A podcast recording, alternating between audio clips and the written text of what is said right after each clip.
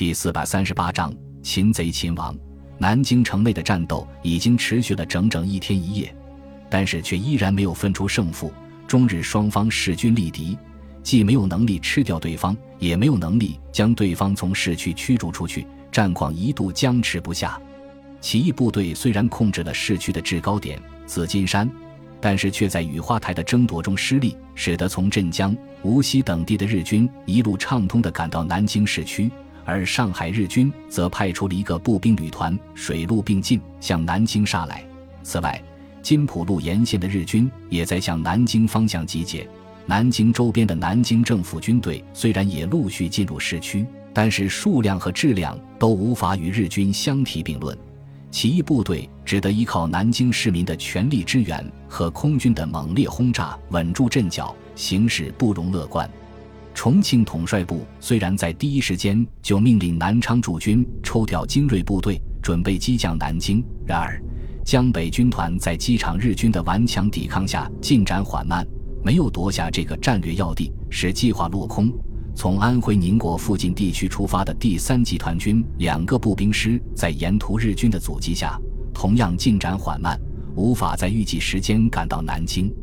另外，随着战事的持续进行，两军在南京市区的战线犬牙交错，根本分不清敌我。再加上大量的平民参加了巷战，把居民区也变成了战场，使中国空军轰炸机群不敢肆无忌惮地进行空袭，只能在地面部队的导引下进行精确打击。空中支援的力度和效果差强人意。面对着错综复杂的战场形势，统帅部督促华东野战军从赣北。皖南和浙江中部地区全力增援，并命令苏中根据地的游击部队最大限度地拦截日军增援部队，同时出动大批运输机空投补给。各地日军同样知道南京战略地位的重要，所以全力阻击国军增援部队，致使起义部队想在一两天的时间内获得主力部队增援的希望变成了泡影。田继明作为整个战役的实际和直接指挥官，已经从战场形势的微妙变化中意识到问题的严重性，急忙把手下的几个师长全部召集到自己的指挥部商量对策。田继明开门见山地说道：“此次起义由于事发突然，很多事情都没有准备好，所以不但打得非常混乱，而且远远没有达到预期的目标。另外，国军的增援部队也遭到了日军的顽强阻击。”很难在一两天的时间内推进到南京外围，所以我们必须想出办法打破目前的僵局。”刘大彪瓮声瓮气地说道，“小鬼子一样是措手不及，比咱们的处境也好不到哪去。既然是半斤八两，就看谁能坚持到最后了。”田继明摇了摇头，用严肃的语调说道：“如果我们全都这样想的话，坚持到最后的一定是敌人。”他用手往地图上一指，解释道。京沪杭三角地带原本就是华东地区日军的防御核心，可谓重兵密集，连南京周边的县城都配置了大量的兵力，其增援速度肯定比我们快。另外，从南京到上海之间的长江水道全部控制在日军手中，上海日军只要七八个小时的时间就能赶到南京，此消彼长，咱们就很难扳回来了。朱大刚补充道。日军在其固守的据点内部都囤积了大量的武器弹药和粮食，不怕打持久战。咱们虽然也准备了一些，但是远远没有敌人多。这么多部队全部依靠空投也不现实，拖下去的话，绝对是弊大于利。王浩试探着问道：“空军部队难道不能封锁江面和公路吗？”自从得知多田骏六被空军生擒之后，大家普遍对空军产生一种盲目的信任。仿佛什么任务都难不倒他们，田继明回答道：“日军既有地面防空阵地，又有战斗机掩护，想完全封锁是非常困难的。另外，需要封锁的地域实在太大，可能也没有那么多飞机用。”朱大刚提议道：“干脆在市区采取守势，全力攻击飞机场。只要夺下这里，增援部队就可以源源不断的输送过来，很快就能取得压倒性的优势。”王浩苦笑着说道。机场已经打了十几个小时了，都没有夺下来，可见守军非常顽强。如果增援的话，至少需要一个团的兵力。但是市区突然少了一个团的话，很难坚持下去的。田继明补充道：“打了这么久，机场上也不知道落了多少炮弹，跑道和机库应该也破坏的差不多了。即使夺了下来，也不可能马上投入使用。”王浩点了点头，说道：“咱们投入重兵攻击机场，冈村宁次再傻也知道我们想干什么。如果守军坚持不下去的话，他肯定会命令他们先把机场彻底破坏，然后再撤退的。”刘大彪附和道：“夺机场只能靠突袭。”硬碰硬是没用的。田继明听了冈村宁次的名字之后，眉头一皱，陷入了沉思之中。三个师长相互看了看，不明就里。性格急躁的刘大彪忍不住催促道：“军长，你在想什么呀？快点拿主意呀！”田继明从沉思中惊醒过来，沉声说道：“弟兄们，我看不如赌一把。”“怎么赌？”刘大彪等人齐声问道。田基明慢条斯理地回答道：“古人说得好，射人先射马，擒贼先擒王。咱们干脆集中精锐部队，直接攻击冈村宁次的派遣军司令部。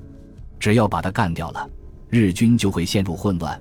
咱们再乘机猛攻，就有机会把敌人逐出市区。”刘大彪笑着说道：“只要能干掉冈村宁次，就是打输了也值得。他可是所谓的中国派遣军总司令。”前人多田已经被空军活捉了，他要是也栽在咱们手里，日本天皇非吐血不可。听了刘大彪的调侃，王浩眼睛一亮，噌的站了起来，激动地说道：“军长，大彪说的非常正确，这个办法肯定行得通。”接着他解释道：“其实咱们没有必要真的要把冈村宁次打死，只要让战士们高呼‘活捉冈村宁次’的口号，就可以给日军极大的压力。”日本统帅部和天皇全都死要面子，这一点从多田骏六被俘之后的日本政府的表现就可以看出来，所以绝对不能接受另外一个司令官被活捉。到时候冈村宁次就是不愿意撤退，日本统帅部也会命令他撤退的。田纪明点了点头，说道：“好，就这么办。”然后对刘大彪吩咐道：“这次就由你来主攻，一定要把日军打痛。”刘大彪刷的敬了个礼。大声回答道：“保证完成任务。”九月天，孩儿脸，一日三变，刚刚还是晴空万里，转眼之间，天空中就彤云密布，电闪雷鸣，倾盆大雨铺天盖地向战火中的城市浇了下来。刘大彪挑选出战斗力最强的一个步兵营，然后把师部警卫连加强进去，自己亲自带队，冒雨向冈村宁次司令部所在的街道发起进攻。活捉冈村宁次，山呼海啸般的呐喊声突然响了起来。紧接着，漫天的雨幕之中喷射出数以万计的机枪子弹，无数人影向日军阵地冲杀过去。哒哒哒，哒哒哒，街道两旁的楼台窗口，中间的沙袋后面，到处是喷射的火舌，密集的子弹穿透雨幕，把冲锋的战士们一排排的扫倒在地。已经没过了脚腕的雨水，顿时变成了嫣红的颜色。在靠近派遣军司令部的街道两侧，有好几栋四五层的楼房，全部是钢筋混凝土结构。这些楼都是日军各级指挥部的火力点，视野开阔，射界通达，构成了严密的交叉火力网，死死地堵住了攻击部队前进的路线。部队连续组织了三次冲锋，都没有进入冲过去，路面上很快就铺满一层尸体。在刘大彪的怒吼声中，两门七十五毫米步兵炮被推了上来，在两百米的距离上抵近射击，在外侧的楼房上炸出一个几米宽的缺口。紧接着，十几挺轻机枪同时开火，将楼房里面的射击孔封锁住。数十名战士从缺口冲了进去，与楼内的敌人展开近距离枪战和肉搏。肃清了这栋大楼之后。爆破组直接对楼房的底层实施爆破作业，穿墙而过，进入另外一栋楼房，缓慢而坚定地向前推进。正在司令部里指挥战斗的冈村宁次，刚刚听到活捉自己的呐喊时，并没有太在意。但是当声音越来越近，枪炮声越来越密集的时候，不由自主地凝神倾听。过了一会，那喊声完全淹没在歪把子机枪的射击声中，他的嘴角顿时浮现出轻蔑的笑容。突然，一声声沉闷的爆炸声接连传来，那喊声仿佛在耳边炸响，激烈的枪声从司令部门口传了过来。一名少佐急匆匆地跑了进来，鞠躬之后，用急促的语调说道：“司令官阁下，中国军队的攻势非常凶猛，这里已经非常危险，所以请您暂时转移到军舰上面指挥战斗。”冈村宁次嘿嘿冷笑几声，沉声问道：“司令部外面还有多少兵力？”“一个步兵大队。”少佐回答道。冈村宁次点了点头，说道：“把司令部的警卫部队先拉上去。”然后给所有的文职人员分发武器，随时准备战斗。他冷笑着说道：“我就不信中国军队能打进来。”少佐微微一愣，轻声问道：“司令官阁下，您知道中国士兵喊的是什么吗？”冈村宁次气急败坏地回答道：“少佐，我听得懂汉语。”少佐不卑不亢地说道：“我和我的部下宁愿全部战死。”也不能让司令官阁下冒被中国军队抓住的危险。冈村宁次愤怒地质问道：“难道你认为他们能打进来吗？”少佐回答道：“如果中国军队要打进来，必须踩着我的尸体。但是司令官阁下必须离开。您无论是负伤、战死还是被俘，都是大日本帝国的耻辱。所以，请阁下三思。”冈村宁次几步跨到少佐面前。抬手就是一个响亮的耳光，八格，鲜血顿时从少佐的嘴角流了出来，但是连身体都没有晃动一下，口中兀自喊道：“哈伊！”看着部下坚毅的面容，冈村宁次刚刚抬起的手臂缓缓放了下来，轻声说道：“少佐，你有战死的决心，却没有必胜的信心，一切都变了。”说到这里，他缓缓转过身去，用极低的声音问道。是不是中下层军官都抱有同样的想法？日本陆军中的少壮派军官既是军队的支柱，也是推动日本走上侵略道路的推动者。如果连这些人都失去了信心，整个军队的情况可想而知。冈村宁次虽然猜到了答案，但是却不愿意相信，所以想从少佐口中听到不同的声音。然而，少佐没有正面回答冈村宁次的问题，而是执拗地说道。恳请司令官阁下马上离开，好吧。冈村宁次脸上露出怅然若失的表情，环顾了一下自己的指挥部，喃喃说道：“看来我是没有机会再踏进这里了。”说罢，抬腿向门口走去。少佐急忙把身体往旁边一侧，让出通道，口中大声喊道：“来人，保护司令官阁下离开！”几分钟之后，冈村宁次在一个中队日军的严密保护下。向游弋在长江里面的军舰上撤退，少佐等冈村宁次走远之后，立即把大楼里面剩下的人员全部武装起来，奔向枪炮声最激烈的地方。